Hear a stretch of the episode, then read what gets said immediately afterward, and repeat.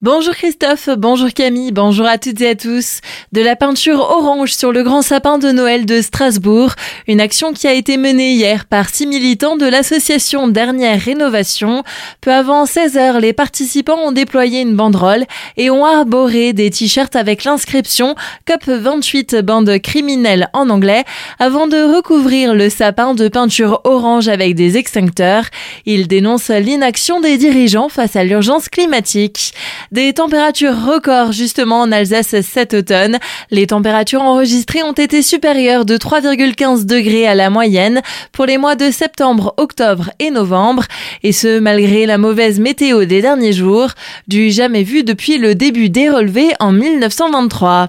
Journée mondiale de lutte contre le sida aujourd'hui, avec actuellement 7085 personnes prises en charge dans la région Grand Est pour ce virus. Le nombre de malades a augmenté de 26% de depuis 2015. Un résultat qui peut paraître inquiétant, mais qui se justifierait par une espérance de vie en hausse du côté des patients. En effet, la mortalité a baissé de 54% dans la région depuis les années 2000. En Alsace, on compte 150 patients pour 100 000 habitants dans le Bas-Rhin et 134 patients pour 100 000 habitants dans le Haut-Rhin. Le trafic TER perturbé, un préavis de grève a été déposé par les syndicats de la SNCF. La circulation peut être perturbée sur certaines ligne, notamment en direction de la Lorraine, la Champagne-Ardenne et d'autres régions jusqu'à demain matin. Les TGV ne sont pas concernés. Nouvelle phase d'extension pour la confiserie Rohan. L'entreprise prévoit de doubler la surface de son entrepôt de stockage situé à Dambac-la-Ville avec 5300 mètres carrés supplémentaires construits. Ce projet devrait voir le jour après l'été 2024. Un investissement entre 4 et 5 millions d'euros. Une réflexion est aussi en cours pour agrandir l'usine d'Epfig. Après le SMICTOM d'Alsace centrale, la ville de Colmar et l'intercommunalité Colmar agglomération appellent à la vigilance. Une hausse de tentatives d'escroquerie et d'usurpation de leur identité a été enregistrée. Des personnes se faisant passer pour des agents circulent sur le territoire et proposent à la vente des calendriers 2024.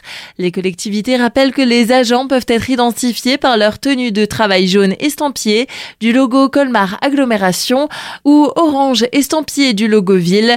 En cas de doute, n'hésitez pas à composer le 17. Comme chaque année, le médiéval est au goût du jour en cette période de fin d'année dans la cité des Ménétriers.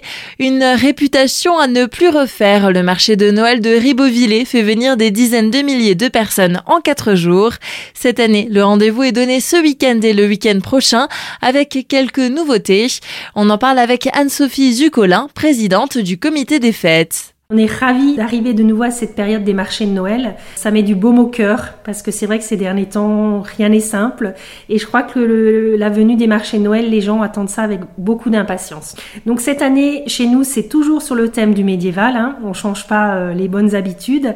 On a des petites nouveautés cette année. Donc on a des ânes qui vont remplacer les chameaux. On n'aura pas les oies. On aura uniquement les moutons en déambulation pour cause de grippe aviaire, donc euh, ils ne peuvent pas sortir du département. On va avoir aussi cette année un Saint-Nicolas qui distribuera des bonbons euh, aux enfants en costume traditionnel. On a demandé à Saint-Nicolas d'être présent de, de l'ouverture jusqu'à la fermeture. On espère qu'il aura assez de bonbons à distribuer. Plein de nouveautés à découvrir au niveau des associations, des stands. Vous pouvez retrouver plus d'informations sur le site noël.alsace, des propos recueillis par Thibaut Kempf. Ce week-end marquera aussi le deuxième week-end d'ouverture pour le marché de Noël de Célesta. Azure FM sera d'ailleurs présent sur cette animation avec une émission en direct qui vous sera proposée demain de 15h à 16h.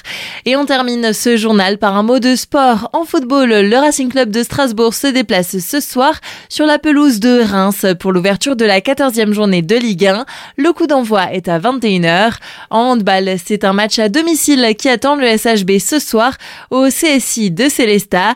Cette rencontre face à Billière débutera à 20h30.